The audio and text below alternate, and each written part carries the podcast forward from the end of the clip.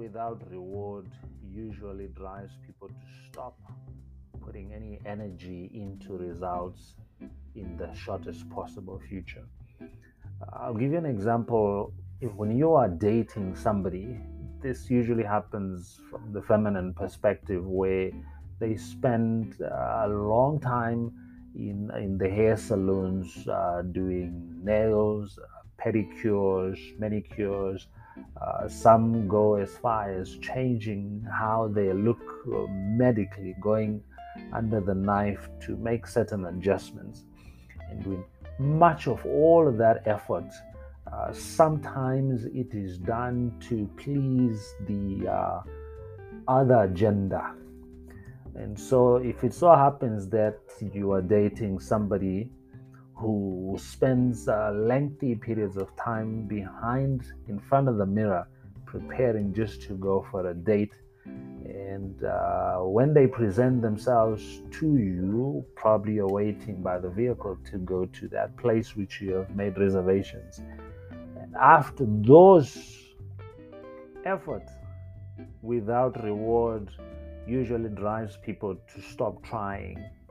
Now, a typical example is when when uh, you are dating somebody, particularly ladies, they take a reasonably long time in front of the mirror preparing how they look or how they're going to present themselves to you. They tend to take a generously longer period of time as well, choosing what to put on. And in all of this, when they present themselves before you, if assuming you are the gentleman, and you fail to recognize even the smallest of effort that they have put in making this a success, you might just uh, be throwing a lot of sand on the fire that could have been burning in his fires trying to please this. So a compliment as small as wow, I love what you did with your eyebrows. It looks beautiful.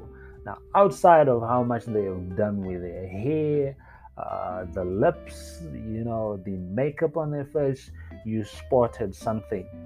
They will generally it appears that they will stop trying. The next time, after numerous attempts of doing things, them putting efforts to please, and they do not get the slightest of uh, compliment, they might just stop. You rock up even after announcing that we are going for a dinner date or something like that. If they present themselves to the vehicle in a t shirt and loose jeans, hey, you shouldn't um, quite uh, be taken aback by that because the the efforts that they put in preparing in previous occasions, if it wasn't recognized, then uh, yeah, such tend to happen even in the workplace. Some people uh, bend the midnight oil to put together certain reports that are needed when work is uh, getting a little out of hand.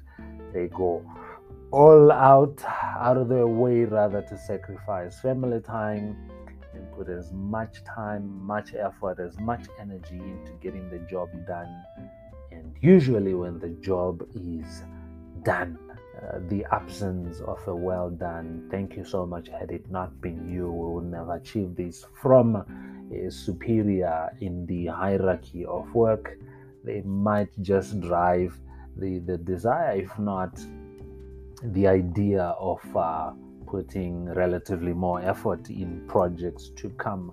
Uh, you see, this is the the nature of the uh, natural design of love, if not the reciprocating of I put an effort into this, and in uh, return, somebody ought to show me a little bit of some love.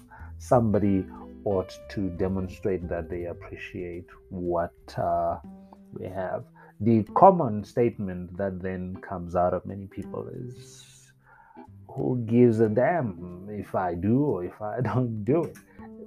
What what then happens? Now, in the context of you making a choice, turning, if not uh, coming to terms with your maker, he's the only person he is the only figure that gives every care and every love in the world even though you might have not noticed it.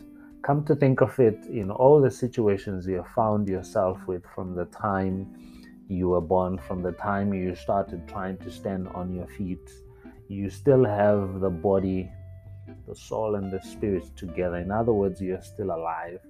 This means that because God loves you so much, in spite of every effort you have tried to put in all the other avenues, and you did not get any compliment to at least stimulate to carry on doing better, God gave you enough grace that you are still alive. Things might not be as perfect as you might have loved them to be, but God loves you. He cares so much about you. So I would like to encourage you today that you don't have to change who you are to make a little more adjustments on just about anything concerning you for you to at least kind of feel that you now qualify to be called the child of God. You now qualify to, to, to spend time reading the Bible, to spend time hearing, to spend time conversing with the Father. He already loves you.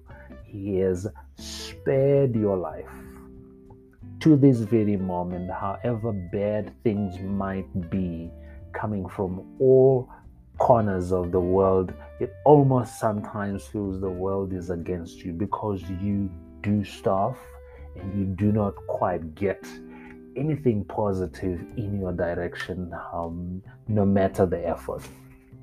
You don't have to change anything about yourself, and the smallest you might think are the downfalls, if not the drawbacks about you, there might otherwise be what the Lord designed. I mean, look at Jeremiah, look at Jeremiah chapter 1 verse 5, which applies to you to today. That before I formed you, and this is the Lord speaking, speaking to you right now. Before the Lord formed you in the womb, He knew you. Says, I knew you. Before you were born, I sanctified you. I ordained you as a prophet to the nations. And this was directed at Jeremiah. And as of today, I'm speaking to you and I'm saying, God formed you in your mother's womb with uh, that uh, funny look that everybody kind of teases you with, with that stammer that you are not comfortable yourself to speak to people.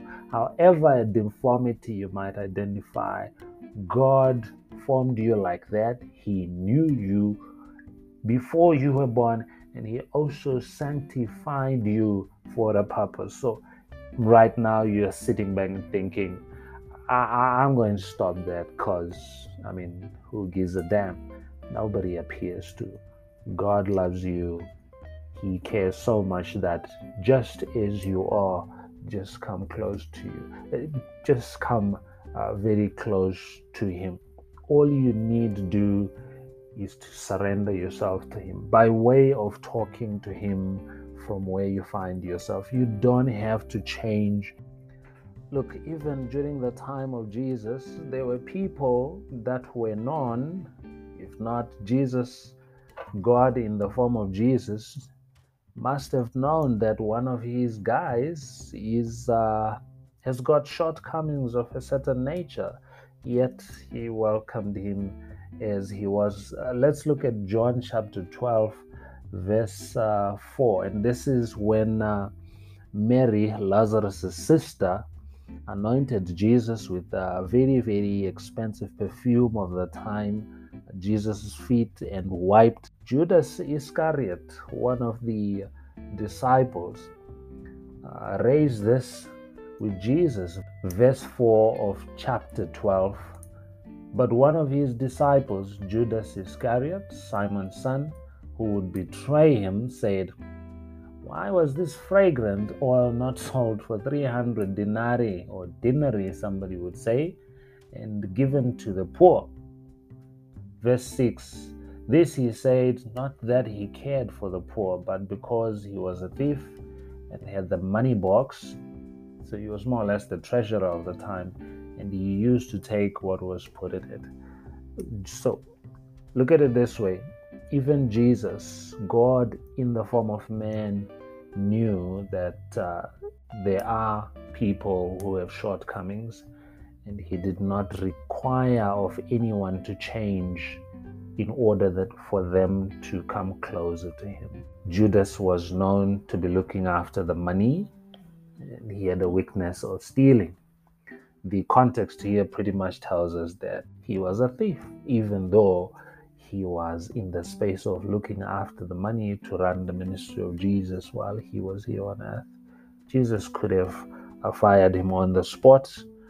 Jesus could have prophesied and indicated all the areas where he might have put his hand in the cookie jar. Similarly, with you and I, you could be looking at yourself and you have some shortcomings in spite of how much effort you have tried to change, how much effort you have tried to do good, and you always find yourself falling short. You don't have to try no more. Just come as you are. And the coming in this context is you just need to open your mouth and speak to God. One way of speaking to Him is simply saying, Lord, I thank you for Jesus who died to pay the price for all my shortcomings. I'm going to stop trying and let the blood of Jesus, which bought all effort I could have done, that I may be set free, effort free. Stop trying to do good. You are already chosen, you are already sanctified, even before you started reasoning. So there is no need for you to try hard anymore. He loves you too much to see you cry over a relationship that didn't work out he loves you too much to see you cry. He loves you too much to see you cry over business that didn't take off. He's got better things for you. Now, begin talking to him. Begin because he loves you. He's not going to listen to you with a punitive, uh, or rather, he's not going to listen to you paying attention to what is it that you did not say when you should have said. Start small baby steps, you're to get there. You will soon begin to recognize how much love has been coming your way, how much love is coming your way, even from this moment as you go. God loves you. Do not stop. If you hadn't started, begin by saying, Thank you, Lord, for Jesus.